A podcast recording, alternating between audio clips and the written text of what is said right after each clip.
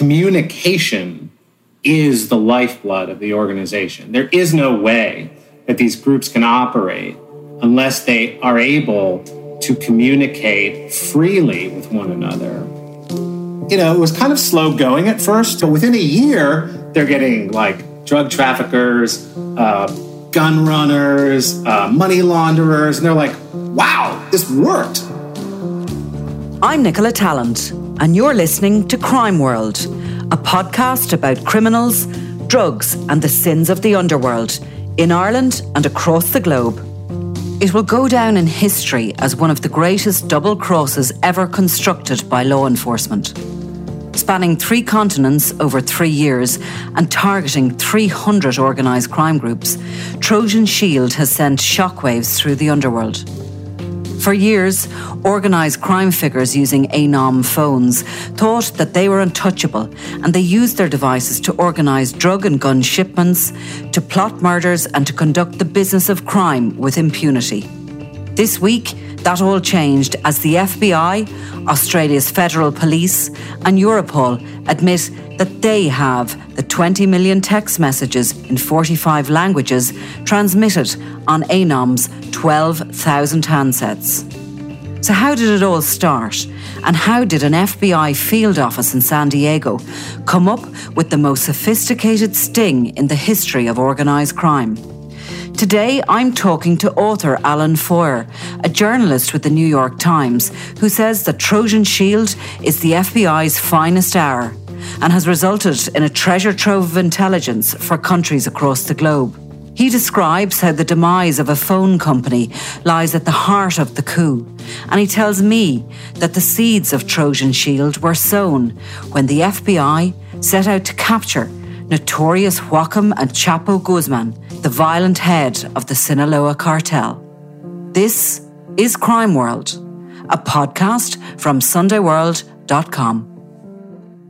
I actually thought of you, Alan, when I heard this story breaking or when I heard some of the details of it because there was obviously lessons learned or ideas forged during the uh, takedown of El Chapo that have been in people's heads ever since.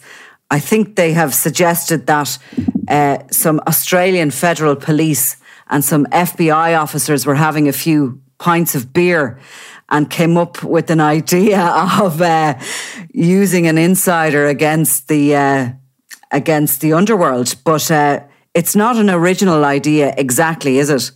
Well, no. When I when I um, you know first heard about this story, I immediately thought about the story of Christian Rodriguez, the young Colombian IT guy that that Chapo had hired, and how the FBI found out about uh, Christian. Um, you know, um, and, and launched an entire operation to track him down, turn him, and then play him back against Chapo by, you know, essentially um, having the IT guy insert, um, you know, spyware into into Guzman's um, extensive uh, both cell phone and BlackBerry network. Yeah, it, it was instantly reminiscent. But don't forget, that was, you know, one sort of subset of one cartel. This Trojan Shield operation, they say it was 300 different uh, transnational criminal organizations that span dozens of countries, and that over time, you know, what was more or less, I guess, about not quite three years, collected 27 million messages in 45 different languages. It's astonishing. Absolutely. So we, we, will go back, we'll say Christian Rodriguez was a seed that has grown into a vast oak tree when it comes to law enforcement. So this story started breaking in the different time zones. I think first came the Australians with news that perhaps there had been a hack and we were kind of keeping an eye on it. And in comes San Diego. Um, to claim the prize of being the ones that have coordinated it, the FBI. And lastly came Europe. And I got up yesterday morning to watch the Europol press conference. And um, one after another, police chief from various territories here, including the assistant uh, director of the FBI, came out and they all sang from the same hymn sheet. They all said, firstly, this is a phenomenal moment in the fight against organised crime. And secondly, they said that it is the only way the working together, the breaking into the communication systems, and the you know the swapping of intelligence? Well, look, I mean, you know, this whole operation starts is was founded on the premise that when you have criminal organizations that are sprawling across borders and have lots of different, you know, kind of employees doing lots of different things at, at, at you know in various places that that communication is the lifeblood of the organization. There is no way that these groups can operate unless they are able to communicate freely with one another. And so, you know, that has been something that law enforcement has kind of recognized for a long time. And this operation took that premise to the sort of next level by placing um, you know law enforcement investigators essentially they were the purveyors of this ANOM as it was called communication system but yes it's it's all founded on the notion that these groups can't survive without being able to communicate with one another mm-hmm, mm-hmm. So going back what do you know um, about the beginnings of this and, and, and what happened in, in, in San Diego and what's the field office, is it, of the FBI? Um, yeah, it's field office of the FBI. Um, you know, it's funny, San Diego uh, did the, the, the, you know, the, the, the, there's a DEA office and a FBI office, and both kind of bring their cases to the U.S. Attorney's Office, which is the federal prosecutor's office in San Diego. It, they've done a lot of great drug trafficking cases over the years. It's, it's about 50 years old. It's a relatively new office, the, the, the prosecutor's office, I mean. And it was, interestingly enough, it was kind of created to take the pressure off the Los Angeles uh, U.S. Attorney's Office because they were to focus more on border crime. But that also meant they developed an expertise in these drug trafficking organizations. And so in 2017 and 18, Mm-hmm. The the FBI and the and the U.S. Attorney's Office down there got wind of a new kind of cutting edge encrypted communication system. It was called Phantom Secure, and it was just one of these very simple stories, right? The the local law enforcement they make an arrest, and some guys got this phone on him, and they're like, "What is this thing?" Because these phones are are stripped down so that they have no other function but to communicate within a closed loop network, right? So there's no app, other apps. There's, you can't do email. You can't even make a normal phone call. So the mm-hmm. so the, the local investigators down there were like, "What is this thing?"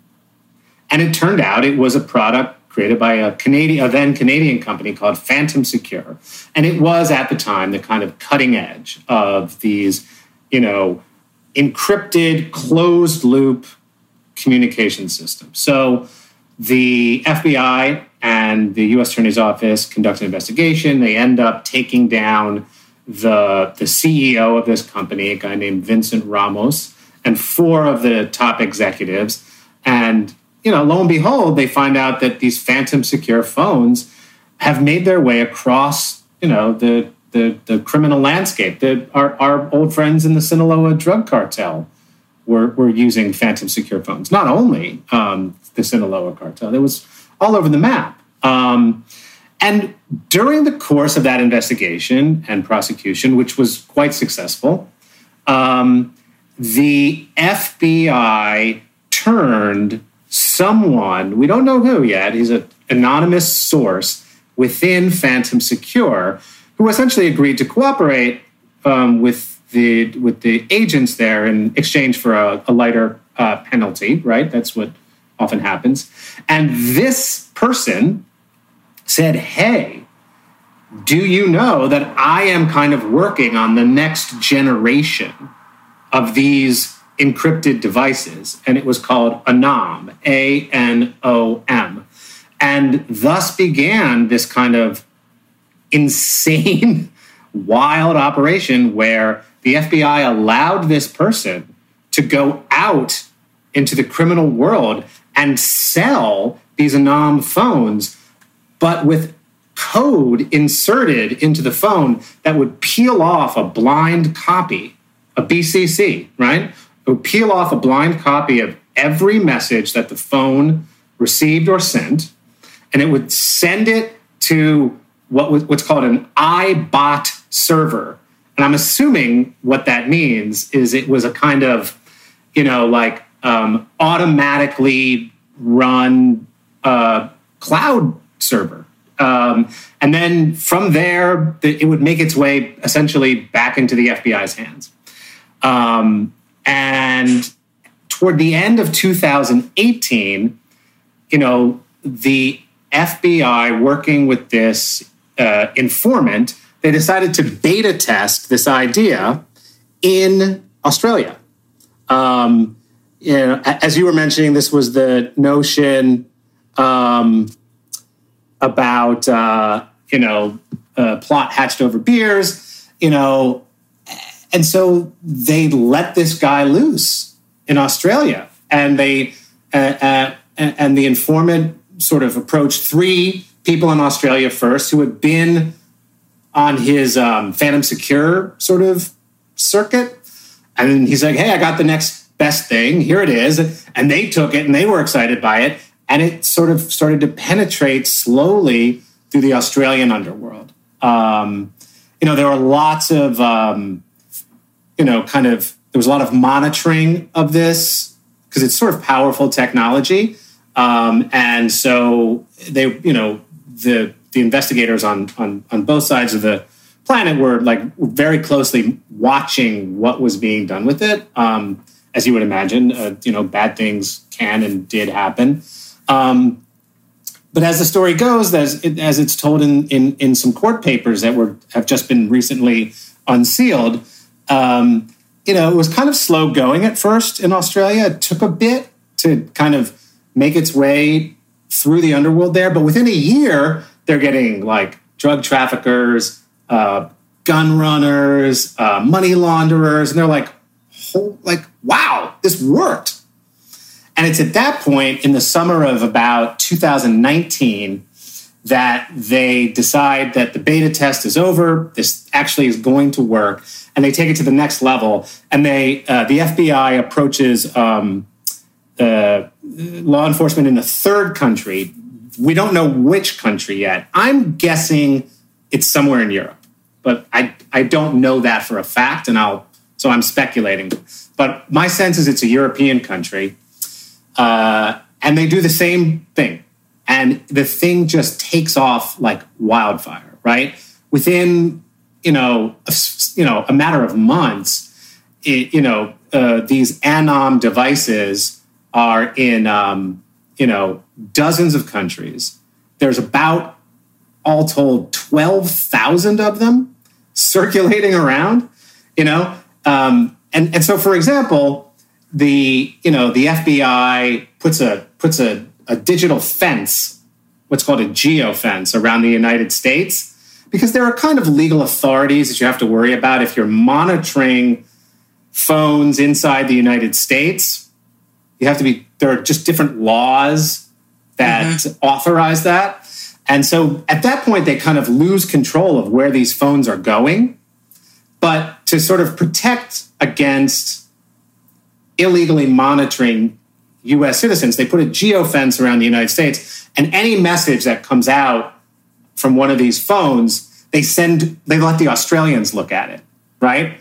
And the, but simply to make sure that there's no like present, like immediate threat to, like, you know, like imagine a scenario where the FBI is like, we can't look at these messages, but, you know, then someone gets killed because of that, right? So they don't want that, but they also don't want to monitor American citizens. So they kind of come up with this compromise. Anyhow, you know, all of a sudden you're seeing, you know, like it's it's it's it's an astonishing array of crimes, including several um, uh, corrupt public officials.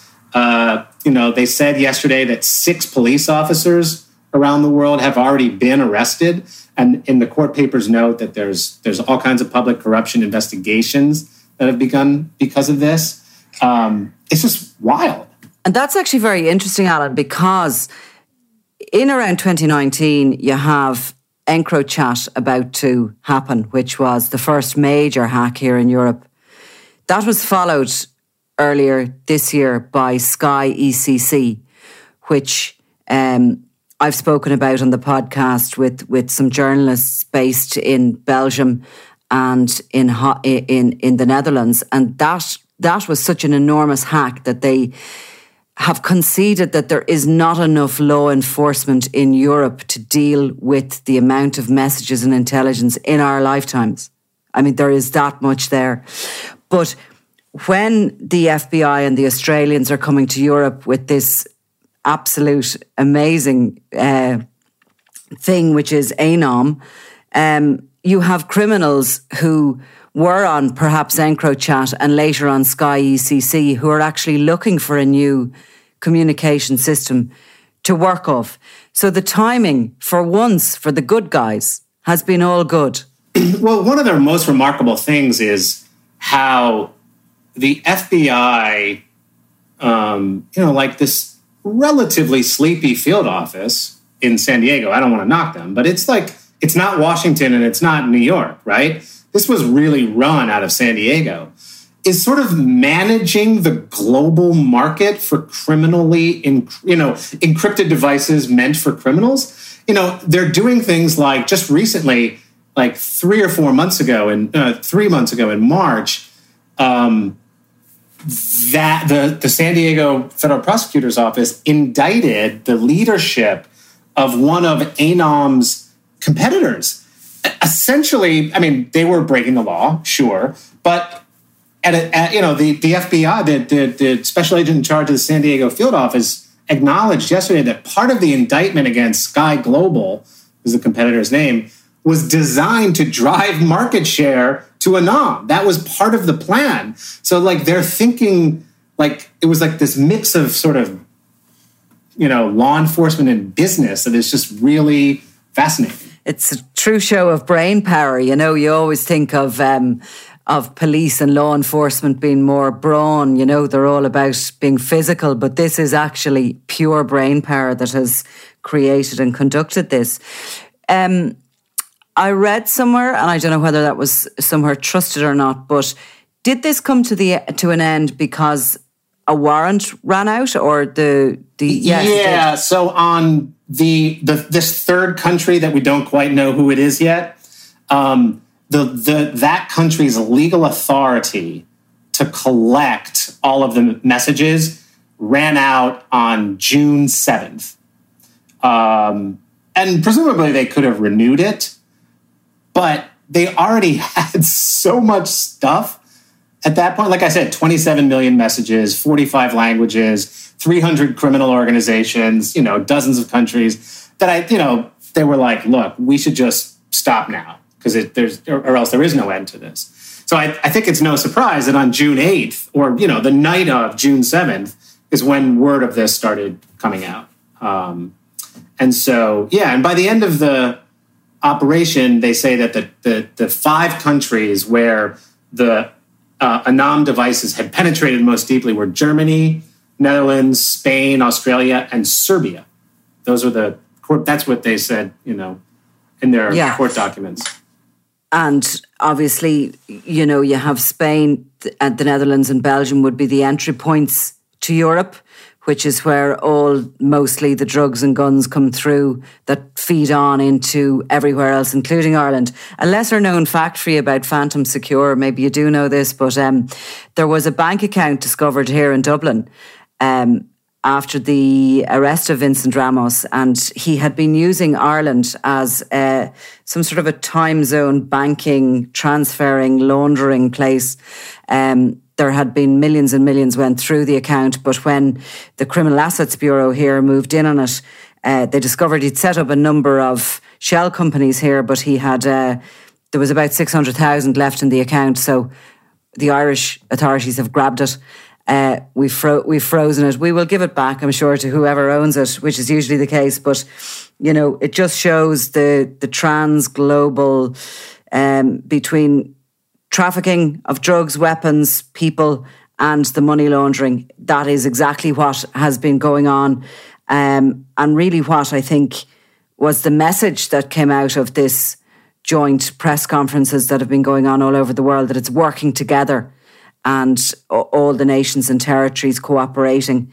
Um, I just wanted to bring you back. I mentioned that this is possibly an oak tree that uh, the seed was sown in the in Christian Rodriguez, and you you we spoke on this podcast before. You detailed this in your book El Jefe. I can sense maybe there's a new book coming on with this latest uh, story, but just just recount that a little bit about Christian Rodriguez. There was an enormous effort to to to get Guzman, um, and he was very I think you told us that he was very aware that his phones were something that could entrap him, but he was also very much in need to use them. And he actually employed his own people to create a phone network for him or a communications network. He was probably one of the first major big cartel bosses that we know of to do that. Um, so, so what happened with Rodriguez and and um, just you know, as as simply as you can, recap how how it was the phone that really nabbed Guzman.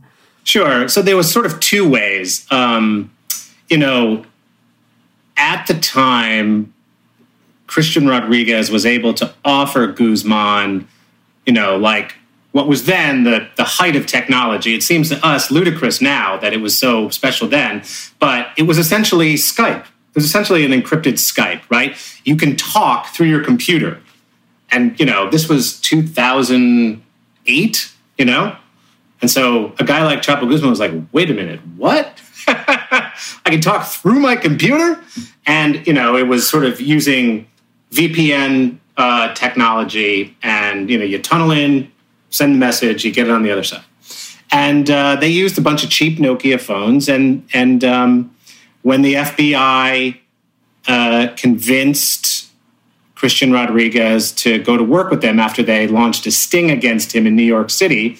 They set him up with a Russian gangster, pretending that this gangster wanted to buy the technology, and then you know they they essentially had leverage on him after that. Um, and then they surprised him one day in Colombia and said, "We know who you work for." And there was a kind of you know negotiation, and he agreed to to work with them. So Rodriguez kind of set up a system um, much like Anom, where he put code into these servers that would peel messages off. And the messages, the, uh, the, the, the, servers at that point were located in the Netherlands. And so the FBI worked very closely with um, the, the kind of um, elite Dutch cyber crime unit, um, high technology crime, something or the other, something like that. Mm-hmm. Um, and they're they are, as you mentioned before, they're kind of acknowledged to be at the cutting edge of this stuff. Um, you know, uh, but Guzman being Guzman, he he is kind of a paranoid, impatient sort, and he kind of began to suspect that maybe that um, encrypted cell phone system wasn't so secure, and so he decided to change things up and he moved over much more readily to a BlackBerry system, right? And um, um, you know, without going into too much detail, because it was very complicated how they sent messages. But technologically speaking, when the FBI's cell phone tap, more or less, uh, and they were getting live, they were getting recordings, they were getting Guzman's voice on the line, which was had never really been done before. They had like 200 calls of him um, when when he moved over to the Blackberries, what Rodriguez helped them do was insert malware into these Blackberries, and then Guzman, being intensely jealous and paranoid, wanted to spy on those close to him, whether it was his lovers, his wives, his ex-wives, his lawyers, his security chiefs and so he had Rodriguez place the malware onto all of these Blackberries that he personally introduced to his inner circle. But what he did not know was that all of the information that he was getting on those closest to him, the FBI was receiving, you know, virtually in real time. And amongst the information that the FBI was receiving was all of the texts that he would send to his wife and his girlfriends and all these people. So, because of his own sort of paranoid, jealous nature, he managed to kind of wiretap himself, which is just bonkers. You know, you know, his own desire to spy on those closest to him allowed the FBI to spy on him. Mm, mm. And also, I think maybe what possibly we'll see, and I'm sure you'll follow this story as will I, but within the underworld and gangland, there are people maybe born to be criminals. But as technology is used more and more, there are also people who are not and who are there because they're really good techie guys or they're, you know, we see a lot with these cyber takedowns that perhaps there are people working for these criminal gangs that aren't inherently bad. They may just be social misfits who don't, you know, realize necessarily what they're doing is wrong. Um, and maybe they are a weak link into criminal gangs because um, they don't necessarily, they're not necessarily there because they're criminals through and through. They're there because they're good at technology. And perhaps the law enforcement has, has discovered that before I've had the realization in my head. But, um, you know, going forward, they seem to be, there seems to be a, a big opportunity to tap into those kind of people who are working in those areas of criminality. Sure. Right. I mean, the IT guy is kind of classically not your tough guy criminal. So, yeah. you know, if they're doing it, presumably they're not doing it for like, you know, like because they're, you know, Street psychopathy or from, you know, ideology. They're doing it for money, presumably. Yeah. Um, and so if you can, you know, threaten them, leverage jail time against them, you know, which is what happened in both the case of Christian yes. Rodriguez and whoever the source for the Anom operation turns out to be. Um, that's my next project is attempting to tell that person's story. I've no doubt. I have no doubt, and I look forward to talking to you again about it as you dig deeper. Um, it's big news over in the states. Ah, uh, yeah. I was listening to the radio, and it led the radio news, like National Public Radio News, the other day or yesterday yeah. morning. And they put it on the front page of the New York Times. So, in other words, it certainly is, if that's where it is in the New York Times. Alan Feuer, thank you very much. Thank you.